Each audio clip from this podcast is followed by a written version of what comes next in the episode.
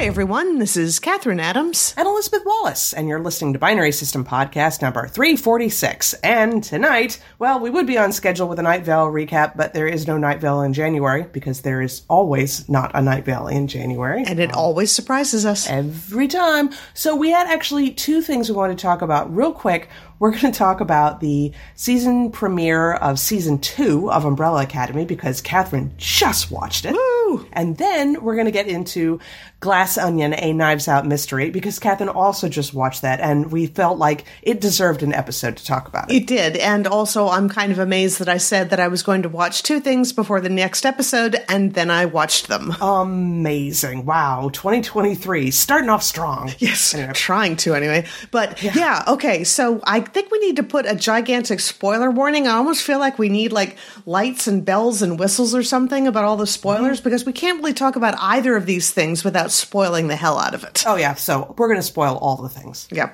So, gosh, Umbrella Academy.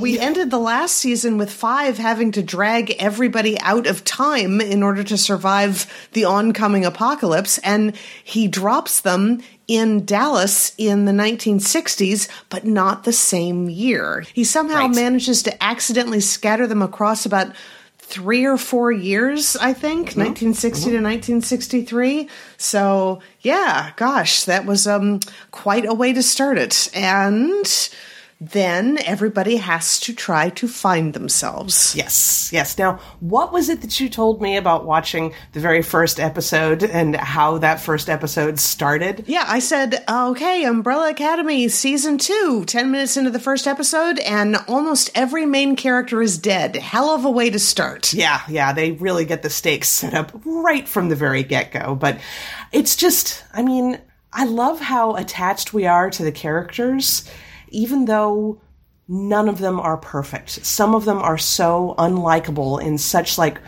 we're not talking about, like, Mary Sue levels of unlikability. It's like, oh, they're so dedicated, they work themselves to death. Well, no, I mean, they're honestly, like, really irritating in a lot of ways, and you still like them a lot. You do, yes. Seeing the whole thing with Klaus and the deceased brother, Ben, number 6, just traveling along, and they have obviously got on each other's nerves to the point where I think Ben pretty much sets up Klaus to be arrested in 1963 Dallas by the end of the episode, which can't be good because he's dressed as some hippie cult leader and he's out in the backwoods. So I'm like, oh this is going to be bad. I forget, how far did his story go in that first episode? Just to there, just to him getting arrested, because he has a car and he's been ignoring Ben's suggestion to, like, get it taken care of, so it dies out in the middle of nowhere. So he goes into a bar with a bunch of rednecks and plays poker, and meanwhile he's pissed off Ben so much that Ben pretends to tell him who's bluffing in the poker game so that he can get the guy's keys, and it turns out he's lying, so he loses. So Ben just has to grab the keys and make a run for it and gets arrested for car theft at the end. So yeah, he's not doing so well, and Klaus is really being, like, even more self-centered than he was when he was entirely on drugs last season. I think you're really going to enjoy his storyline. I mean, it just goes, obviously, the story goes to such bonkers places, but Klaus is my favorite. I just love him. He's so, the actor who plays him just does a phenomenal job. I've loved him since the first season when I think it was Diego was trying to tell everybody his theory, but it turns out his theory was that one of his family members murdered their dad, and they're obviously pissed at it, and they all just kind of, like, stomp away, and Diego's like, no, wait, guys, come on. And Klaus says, it's fine, I just gotta go murder mom. As soon as I heard that, I thought, oh yeah, I love him. He's wonderful. But everybody is really fun, and it's so, I love the fact, we've said this before, but of course, Elliot Page is, you know, in this season as well. But this was before Elliot Page had transitioned. But I love the fact, now Netflix has done some shitty things in the past, so I'm not going to forgive them for that. But the fact that they went back to the credits, and the credits, even in this season, all say Elliot Page, I think that's wonderful. And Elliot Page has a great storyline in this first episode. She seems to be one of the ones that just kind of, like, fell on her feet when landing in 1960s Dallas. She got clobbered by a car, who happens to be driven by a woman who's really nice and takes her in. And meanwhile, oh, sorry, it's Vanya, the character that Elliot is playing, has no memory, which is probably good because her last memory would have been like being betrayed by her entire family. Oof, but she's just like, she's been taken, and I guess she's acting as a sort of like governess to their special needs son or whatever, and really bonding with the mother who seems like a great person. I thought, oh, how is this going to go horribly bad for Vanya, which everything does. I was about to say, just you wait, but oh my goodness. It's interesting that that is kicked off a storyline that's still going to be going on in the season after the one that you're watching as well. So, yeah, very fun. Very cool. And meanwhile, Allison, when she got abandoned, she found somebody and got married, and she seems to be very much in love with him. He's played by the actor who played one of the witches in the originals. I was just going to say, I was going to ask you if you remembered it. Yeah, he does a really good job too. I mean, talk about just like a nice, good person, you know? He really is just a good person. But of course, they're leading a revolution of a sort. They're going to be doing a sit-in in Dallas in the 1960s. That has a chance to go so very wrong. And I think she's trying to temper her husband's expectation because she knows what happens in 1963. The president gets assassinated. Yes. And then remind me later on, because I've been listening to a podcast, the Comfort Blanket Podcast. Yes. And there was something with that date that I need to bring up later. But anyway, God, who else? Diego, of course, lands and immediately tries to do the hero thing of he's going to save the president from getting assassinated. And he ends up in an institution because everybody thinks he's crazy because, of course, they do. Yes. Well, to be honest, all of those siblings are just, to a degree, a bit crazy. Yes. What it was so interesting with the fact that he's sitting in group therapy and the doctor's talking to him. And now, of course, the doctor thinks that he's delusional, of course, because he's so determined that the president's going to get assassinated. I know. Don't ask me how I know.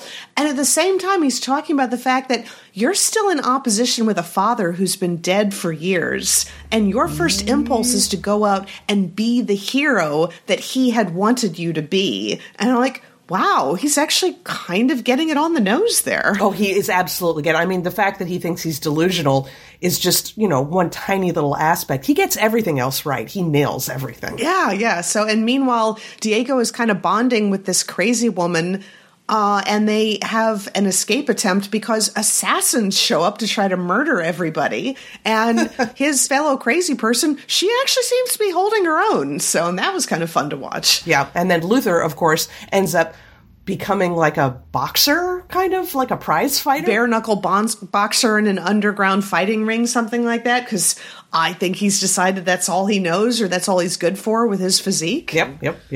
A lot of moving pieces. And I'm just sitting here, I'm like, oh, that's right. This is, oh, yeah, that's, you don't even know about.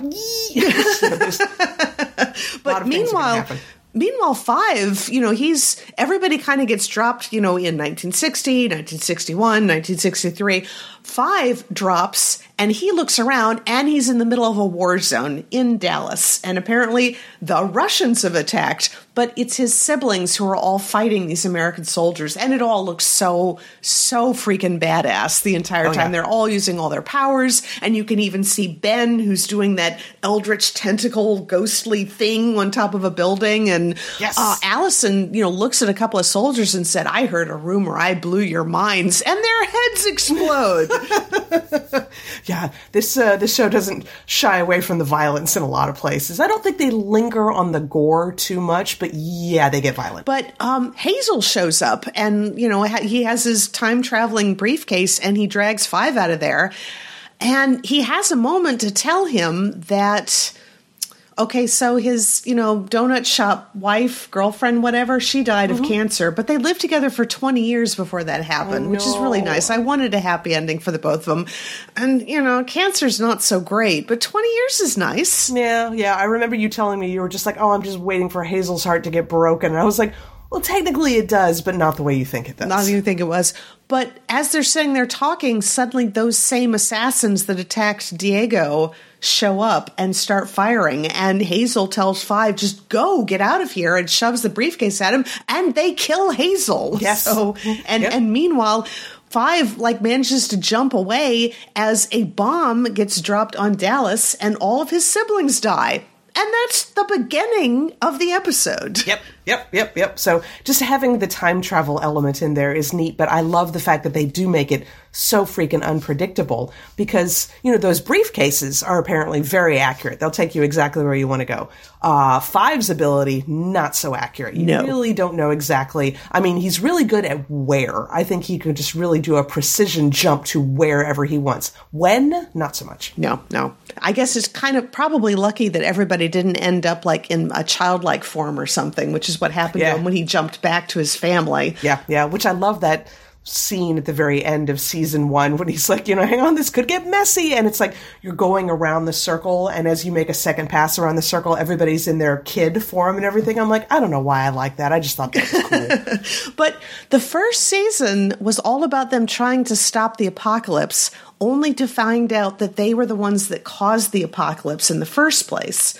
So now the second episode, Five has 10 days to stop another apocalypse that was apparently caused by his family member. So, wow, I'm imagining that the writer has more twists and turns for that particular storyline. Yeah, and I never read the comic book this is based on. I tried it at one point and couldn't quite get into it, but I would really like to hear from anybody who has read the comic, how closely is this story matching to the comic book? And no, I don't insist that it has to match perfectly, but I am curious because it gets really super complicated. Okay, so that's enough for Umbrella Academy. Now we're going to jump into Glass Onion, which I had told you right at the beginning. I was like, okay, there's a scene at the very beginning that I think you're just going to find delightful. But you didn't even notice what I had noticed the first time you watched it. No, I thought you were talking about those wonderful puzzle boxes that all the characters have to solve, which I really, really loved. And then seeing one person, after all of that, seeing everybody going through all these different steps to solve the puzzle boxes. And then you flash on another character who's just staring at the box, and she leaves the room and she comes back with a hammer and beats it to death and gets the invitation out that way. And I thought, that's awesome. Yes. No, I completely missed the fact that Blanc was in the bathtub on a Zoom call playing a game with four friends. And one of the friends was Angela Lansbury. And I missed it. I was distracted because I saw Natasha Lyonne from Russian Doll. And that was who I was focusing on. So It was Kareem Abdul-Jabbar and Angela Lansbury and freaking Stephen Sondheim, who has been like best friends with Angela Lansbury, I think, since before they did Sweeney Todd. And then Natasha Lyonne, who's like the most recent star, and of course she was the person I focused on. Duh. Well, yeah, I guess she has a real good relationship with Rian Johnson, so that's one of the reasons why she was in there. I know that was Angela Lansbury's last movie role, but I think that may have been Sondheim's last appearance as well, which is crazy. I was reading the IMDb trivia. God love you, IMDb trivia. And all 67 spoiler trivia notifications. God, wow. I had to like take a little extra time before this podcast to read through all of those. But Natasha Lyonne was apparently being interviewed, and someone asked her what it was like to be, you know, participating in the very last performance by Stephen Sondheim and Angela Lansbury. And apparently one of her responses was, you can't prove anything. I didn't have anything to do with that, you know, like them dying. So, but no, she actually said that it was amazing to be part of that. And we'll probably have to wait until she's 70, she said, before she can find out if she measures up to the two of them. And I'm like, that's a good response. It was. I love that whole bathtub scene. It was very fun. Now, I don't think they show it to you immediately, but later on you do see there's a knock at the door and there's somebody in the house who's like calling for Blanc and everything. And it's like, I answer the door and everything. And the door opens and it's Hugh Grant, which what a hell of a cameo right there. But the fact that they're basically implying that that's Blanc's boyfriend, I thought that was lovely. It was adorable. Yes. Someone interviewed Hugh Grant about that. And because it was, people were saying, oh, is it true? Are they just maybe hinting at it or toying with that? And Hugh Grant said, yes, I'm married to James Bond. Oh, just awesome. And another fun thing that this movie did was, and it is true, it's one of the few things that you've seen where you have like a major TV show or movie that's actually talking about the pandemic. Yes. And it was a little jarring to see people show up wearing masks. So you're like, oh my God, they're wearing masks. This is like a pandemic kind of focused production in a way. And I don't know why that startled me, but it's true. You really haven't seen that a lot. The other place that I saw it, and it startled me exactly as much, there was the comic book series Die. Mm-hmm. Stephanie Hans did a lot of the art. Kyron Gillen, I hope I said his name right. And there's a spot right near the end of that series. The characters have been away, and some of the characters make it back. And they're dropped into modern day at the middle of the night. And they are so confused because they try and go into a convenience store, which won't let them in because none of them have masks. And like, wow. What are you talking about? So, yeah, it was that's a nice touch. No idea what was happening. Yeah, it was very interesting. So, yeah, I liked that they had that happen. But then they immediately, I guess, I don't know if you'd call it lampshaded or whatever, by having this ultra-rich guy give them each this shot that's in the back of their throats. And he's like, yeah, you're fine. You won't need masks anymore. That's it. And then you're done. That's it for the rest of the movie. Except for the fact that Claire, the politician, freaks out when somebody gets murdered and they're calling the police. And she's wondering how that's going to look when, you know, she, a candidate for governor, went off to a private island in the middle of a pandemic. Also, the trivia pointed out that how everybody was wearing the masks really displayed their character. The scientist, he has the N95 mask on and is doing like the 6-foot social distancing. So he's absolutely sticking to the rules. Politician Claire has a mask on that she keeps letting slip down over her nose. So she's really only concerned about appearances. Birdie has basically a veil on, so you can still see her face. Duke and Whiskey, neither of them are wearing masks at all. Then, of course, you've got the rich person, Miles, sending out a flunky to deliver a shot that, of course, is going to protect them. But as we find out through the course of the movie, spoilers, Miles is an idiot and he doesn't test everything properly. So you have no idea if that shot was going to be harmful or what if it would even work. No. I imagine like a follow-up to this movie is how many people came down with COVID? You know, how many of your guests after this? So at least they were in something of a bubble. I love the fact that Birdie's having this huge party and somebody even asked her on the phone, is like, is it okay if you have a party? She's like, oh, they're all in my bubble. And I'm like, oh, no, they're not. Yeah, so the thing that I messaged you when I started watching this movie, I said, okay, we're 10 minutes, no, wait, we're something like 10 or 49 minutes in, something like that, and Benoit Blanc has already solved the mystery. Yes. Hell of a way to start. Yeah. So the whole thing had been Miles, the rich guy, has summoned all of his friends over for a murder mystery that he's got everything planned out, and Benoit Blanc solves it instantly. He doesn't even bother, like, waiting for anything. He just says, oh, obviously it was Birdie, and it was because of this pendant, and I can see that this crossbow is aimed at you, and he finishes up right for the fake crossbow to shoot Miles in the chest and little fake blood spurting out. And I thought, oh my God, that's embarrassing and brilliant. It's just wonderful. And the funny thing is that at first I was just like, oh, you know, Benoit, he's just, you know, he's brilliant, but he doesn't always understand the social niceties and everything, and he totally tromped all over this guy's thing. But we find out later that Benoit Blanc is not there just as a regular guest and everything. He always had an ulterior motive this whole time. So I just love to think that he was just like, I'm going to screw with this guy and I'm going to ruin his mystery.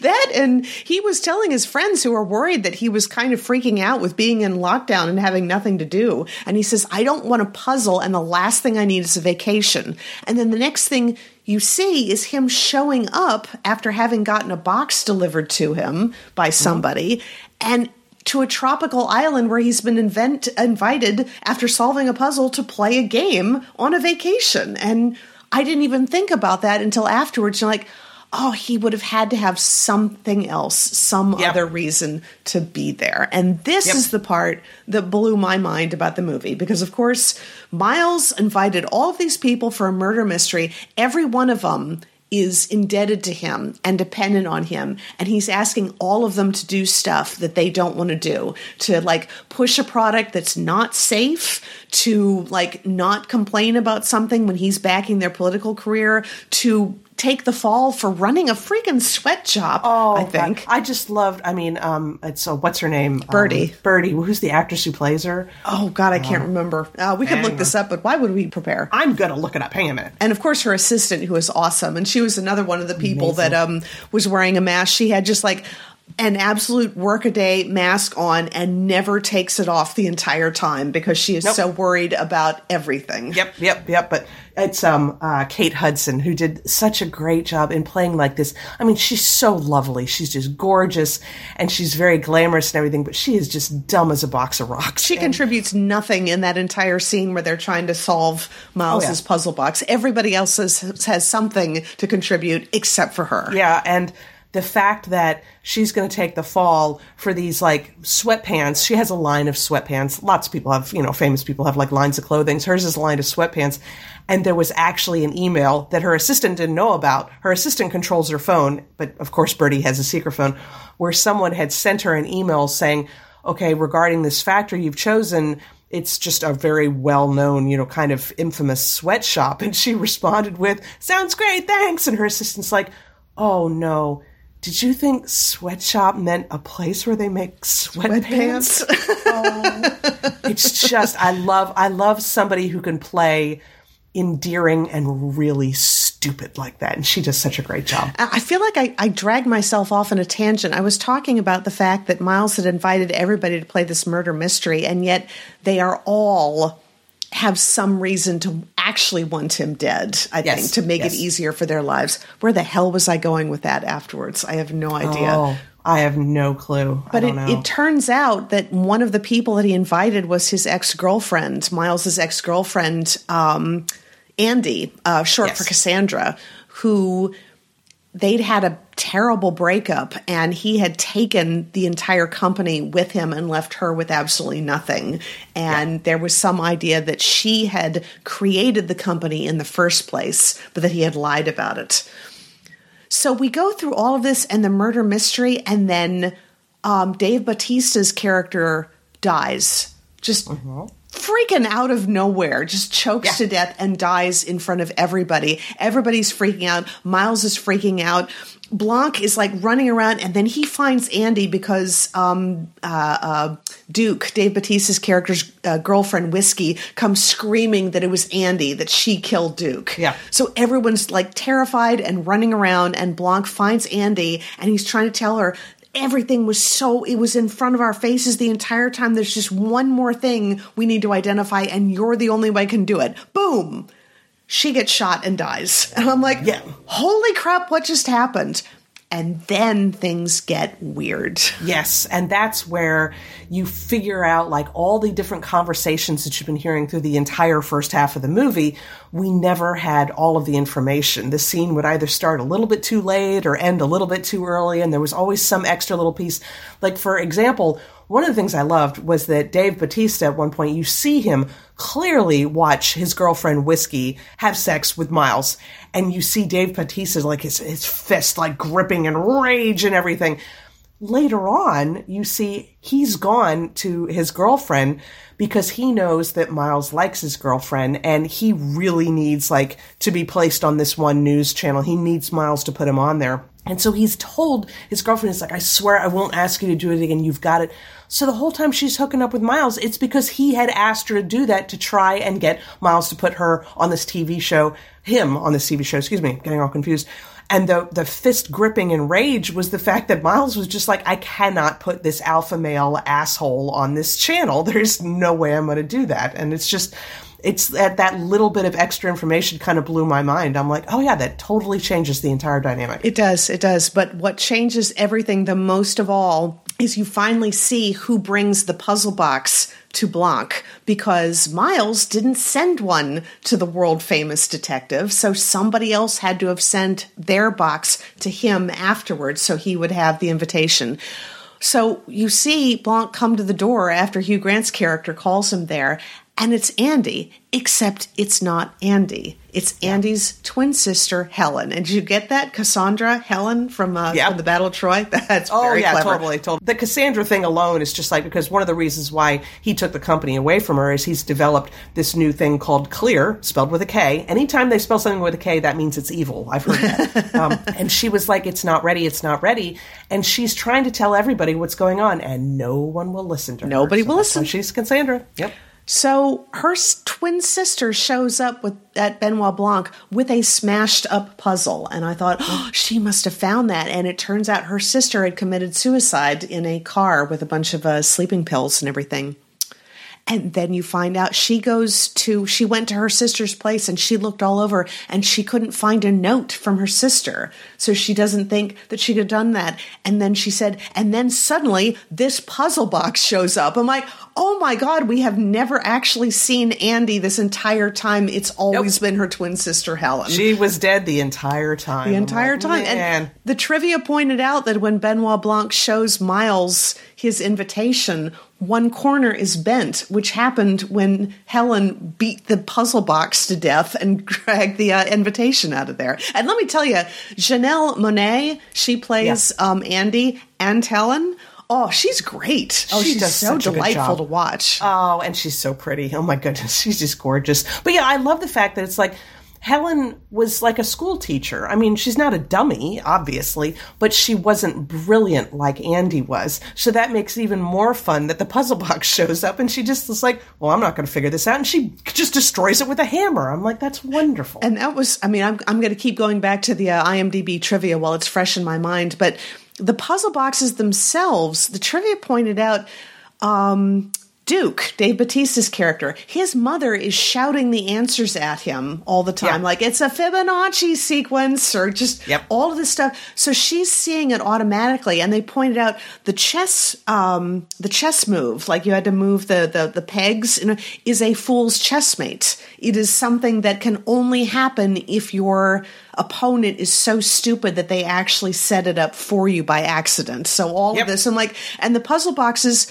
might not have actually been all that complicated to begin with. You know? So and it wasn't even stuff that Miles had created, and he hadn't thought up the whole murder mystery. All of this stuff was a rich person who had connections and the money to pay other people to make his ideas look good. And where we get to the idea that people have said, obviously, Miles is Elon Musk. And apparently that's not the case, that Rian Johnson had been thinking of this for quite a long time before Elon Musk bought Twitter and made an ass of himself.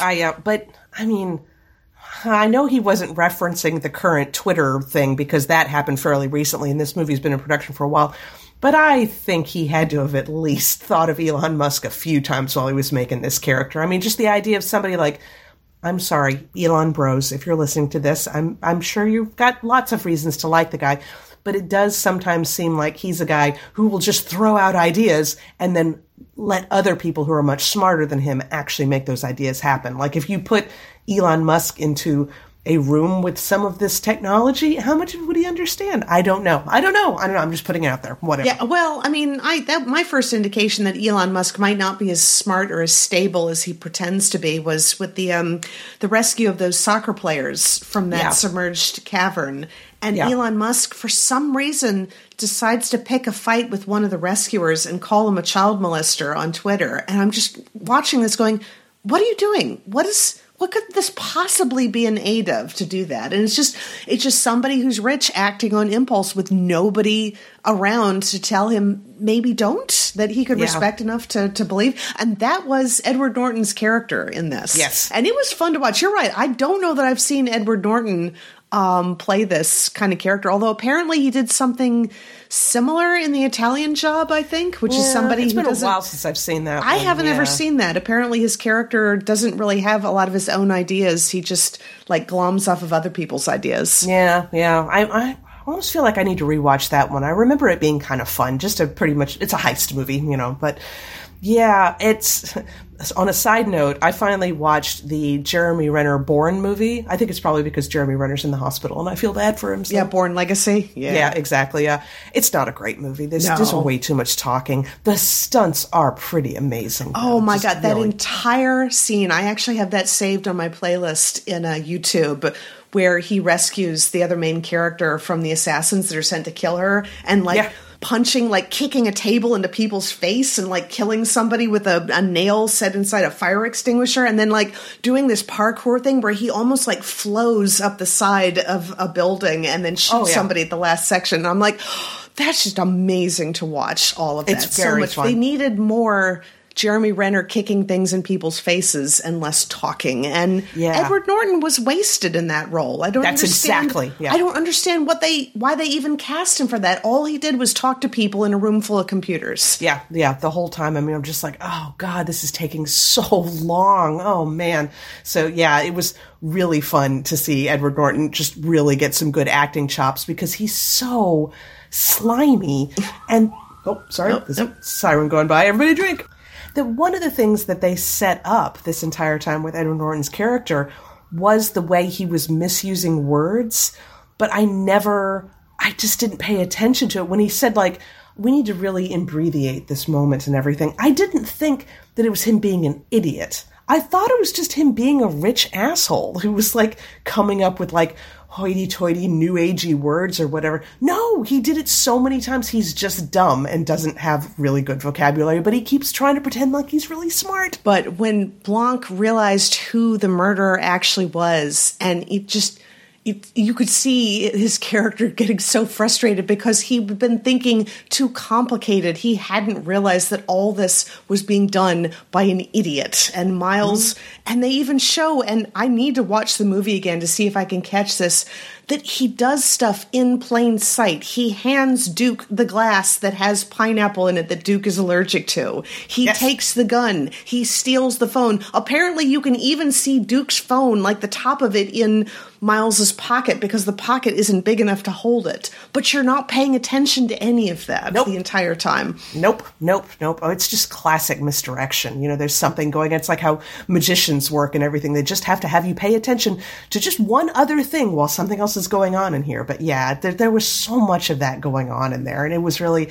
But they also misdirected you, like, with certain characters, like the character of Whiskey. You know, she's this beautiful woman. She's with Duke, even though Duke is clearly, like, this alpha male asshole type of person and everything. And you kind of get this idea that she's just as brainless as Birdie and just as shallow and everything. But you see her talking to Helen in the disguise of Andy, and they're just walking together, and she is just so, like... She's not, like, simpering. She's not, like, cloying. She was like, you know what? I didn't like what they did to you. I watched the trial. You really got shafted on that, you know? And it's just, like, an honestly nice person. Yeah, and even we're talking about the fact that all the other people that they call themselves the disruptors... And, you know, she said, yeah, they do this every year. Last year we went, like, on a cruise on a yacht, and Helen says, oh, that must have been fun. And she said, not really. When they're all together, it's kind of a bit much. And I thought, wow, this is just, like, she's being honest, but she's not being shitty about it. So, and my goodness, she was pretty. I mean, heavens. That's one of those things where you're like, is that Photoshop? She can't possibly look that nice. I don't know. I love that moment when Birdie was about ready to go into the pool. She said, I don't think I'll go into the pool. And then you see Whiskey going in the pool. And Birdie's like, I'm just going to stay and get some sun for a bit instead. You know, she was so completely shown up by her. But yeah, that was fun. And I think the red herring in the entire movie was the character of Daryl, the person that Miles had sleeping on his couch. Oh, yeah, he's going through some things. And every once in a while, Daryl will just wander through snacking on something. Hi, I'm not here. And he had nothing to do with anything. No, he was there. I kept on waiting for him to have, like, a point in the movie. No, he was totally like distraction. It was just, man alive. And speaking of distraction, of course, we see Andy, obviously Helen, get shot and killed and everything. No, I mean, she had her notebook, which managed to catch the bullet that someone had shot at her, which even the trivia pointed out. It's like, it is possibly a little... much to expect a little notebook to stop a bullet. However, someone did shoot it through the glass, which would have slowed it down a lot. And I'm like, I appreciate that level of detail, both in planning that out if they did, and also in, like, a trivia person being like, here's a way it could have happened. That, and you had seen when she got shot, and Blanc gets up from the body, and he's got tears in his eyes, and he's just devastated because it was his idea, I think, for her to come do this the entire time. Well, then he flashbacked right after she gets shot and realizes that the book stopped the bullet. And he, like, reaches into his pocket and he pulls out the hot sauce that Miles had that he gets a case every year from Jeremy Renner. Oh, my God, I love that. So random. I'm like, why Jeremy Renner? Why not? Why the hell not? So he just splashes hot sauce on her shirt to make it look like blood. And then he puts a little bit in his eyes so that he's crying. Just... Oh, man, that was just brilliant. I did like that. Now, when you watched that, you said that there were some parts that could be plot holes if you thought about it too much. What was one of the things you thought of? Because I'm wondering if the trivia addressed some of it. I don't know that they did. I don't know if plot holes is the right word. I have to feel like the bit with the napkin and the diagram on the napkin, mm-hmm. I felt it was like a little flimsy to hang the whole mystery on, you know? I mean, that was a bit of a MacGuffin towards the whole thing. Oh, my God. It's the technical definition of a MacGuffin. You don't see what's written on it. No. You just know it is what is driving the entire plot. Exactly. Existence. So what it is it's the original diagram that Andy had drawn to base the whole company on. And when Miles took the company away from her, he had his own copy of the napkin to say, no, I was the one who drew all this. And then later, she finds her copy and sends a picture to all the disruptors saying, I'm taking everybody down, and that's the motive for her to be killed. And so what Helen was trying to find, because the napkin, Andy's copy of the napkin disappeared, and so that's what Helen's trying to find this whole time. And I'm like, I don't know, doesn't that seem like that Miles's character would be able to use something like that as proof that he owned an entire company and that she had her own copy of it, and you knew it was her copy of it because it actually had the Glass Onion bar logo on the bottom. I'm like, okay, all this makes sense. It really does. But I'm like, I wanted something more solid than that. I really did. Yes. Like, it's a drawing on a napkin. It just doesn't feel quite as, I don't know. Anyway, that was my thing. I was just like, really? So it's the napkin that's going to prove everything. Okay. All right. Well, of course, Miles burns the napkin in front of Helen. Like he should. Yes. I mean, everybody was like looking at him when they realized he had stolen that. And they're like, you didn't burn it? And like, right. That is true, because both Helen and Blanc thought that one of the other disruptors had murdered her sister and had stolen it to bring it to Miles at this event to prove their loyalty to him. Yeah. But no, he had kept it, and then he had like hidden it in plain sight in a picture that was drawn with a Fibonacci sequence, which I thought was a nice little nod in the trivia. Yeah, that's very fun. But he burns it in front of her, and then Blanc tells her that he hands her a glass, and he says, I'm going to give you a glass of liquor. And he says, I'm going to give you some liquid courage and remind you why your sister left in the first place. And you don't see, but he hands her a little chunk of that clear, it turns out it's like crystallized hydrogen, I think, or something that's mm-hmm. supposedly stable, but in fact, it is releasing hydrogen particles and basically turning everything into the Hindenburg. So now, obviously it was incredibly satisfying to watch Helen smash all of Miles's glass statues all over the place. That was so fun. That was misdirection, so that when she started smashing up the liquor cabinet, it would just look like she's continuing the destruction? I think that's what it was, yeah. It was definitely, and also to get everybody kind of, I don't know, everybody's sort of mob mentality kind of joined in with the smashing, because none of them really like Miles, because he's got their balls in a vice, you know? And so just to kind of like get that rage out there, I think was part of it. But I think for the most part, it was completely misdirection. So she smashes up the liquor cabinet, and then she lights the spilled liquor on fire, and then she holds up the little piece of clear and tosses it in there. And he had said earlier on that clear was powering the entire building. Everything on the island was being powered by that, which meant there was hydrogen everywhere. And when that big of a fire went off, boom, the entire building just goes up. Oh, yeah, yeah. And that would be the other little tiny plot hole. Nobody was even slightly injured by the explosion. Nobody was injured. No, she didn't tell everybody to get out before I blow up the building. No, but everybody was in the building when it blew up, and nobody was even scratched. So that was like maybe a little bit of a plot hole there, but that's fine. It was really dramatic and fun. Yeah, but the thing that I'm wondering how well this would go off in real life is her last fuck you to Miles was that he had the Mona Lisa in his building. And he had it installed because, of course, nobody was traveling to the Louvre because it's the middle of a pandemic. So he was able to pay them an awful lot of money in order to borrow it, rent it. Mm-hmm. And he had a whole case for it that was like, you know, pressure sensitive and sealed everything away. But he had installed a override on a little Hummel figurine that would let him open it so he could see it without having to look through the glass. And everything's burning. And she suddenly bolts for the little Hummel figurine, and nobody's able to stop her in time, and she opens it, and it destroys the Mona Lisa. The Mona Lisa burns to pieces. And I'm like, I honestly don't really feel like I fetishize artwork quite that much, and yet that like physically hurt, that idea. Yeah. That's like, oh my God, it's gone forever. I know. That was my thought when it happened. I was like, there was almost this feeling of, oh, can they do that? Oh my God, they can't. They just destroyed the Mona Lisa. Oh my God. I mean, I know they didn't really, but it like, even in a movie, it felt like, is that too far? It does feel like it's too far. But that was her revenge, is that she proved that clear fuel source was completely unstable. Nobody should use it. And because he insisted on using it, he barbecued the Mona Lisa. And his dream, he had this weird saying about he wants to be remembered in the same breath as the Mona Lisa, which doesn't make any sense. He's an entrepreneur, and that's a piece of artwork. Anyway, whatever. Yeah. Now everyone will forever remember him as the person who caused the destruction of the Mona Lisa. And I imagine, you know, France would probably take everything he owns because he completely bypassed all of their insurance rules about making sure this was kept safely under glass the entire time. Yeah. And obviously, because he's an idiot and he took away the safeguards and, you know, he had the insurance and all that kind of stuff. I guess that's actually answered by the fact that it's like, okay, so yeah, France is going to be really pissed at him, but they probably wouldn't be really happy with Helen either, because if she hadn't held that figurine, it still would have been okay.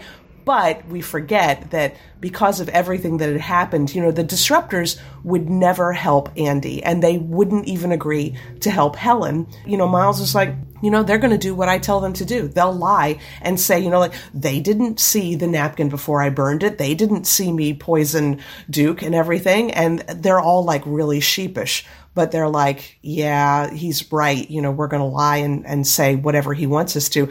But after everything happens and the Mona Lisa's burned down, they all come to a point where they're like, yeah, we're going to lie and say that we saw all the things. So obviously they'll lie and say that it wasn't Helen who destroyed the Mona Lisa. And that's what I'm hoping, yeah, because they don't really make that clear. They just see, you know, Helen going back down to the coast, and the police are finally arriving from when they called after Duke got murdered. And Blanc asked her, did you get the bastard? And she says, yeah, I did. So, and that's where you end the movie. I thought there'd be a credit sequence or something, but nope, that was it. That's the end. They're saying that this is like now between Knives Out and this, it's, you know, Blanc teams up with a plucky young woman to help solve a mystery. And I'm like, I like it. I think it's great. I like it. And for 2 movies in a row now, the body count is 2. Yep. 2 people get killed, and that's it. Man. Oh, side note, by the way, what's her face from the first Knives Out movie? The young woman who's like the Ana de Armas. Yeah, she's in the final James Bond movie, No Time to Die, and everything.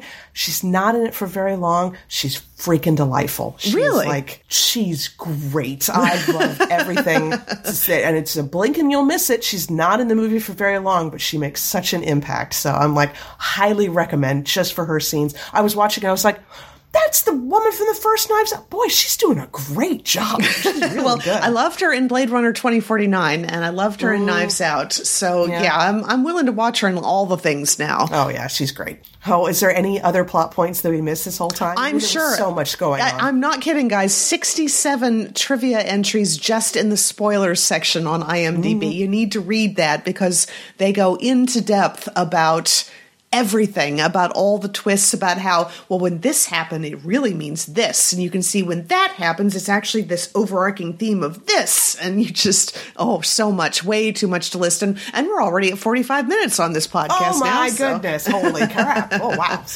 But I guess that is probably going to wrap us up for the week, unless you had anything else you wanted to add to this week's discussion. Gosh, no, I'm still amazed that I managed to do both of the things that I said that I was going to do this week. I know, right? Amazing. But so that will wrap us up for the week, so make sure to check out pixelatedgeek.com for all the book reviews, the movie reviews, the comic book reviews, the photo galleries. No conventions yet, so maybe we'll have to throw in a fan art gallery at some point. I think so, yeah. And it's not too much longer before we're into February, and we'll finally get Night Vale episodes again. Oh, yeah. We've got the return of Saga this week, so I will hopefully have a review of that. I'm so scared. Oh, my God, that's going to just rip our hearts out. Also, the next arc in the Magic Order is starting up this week as well, so I'll have a couple comic book reviews. So. Nice.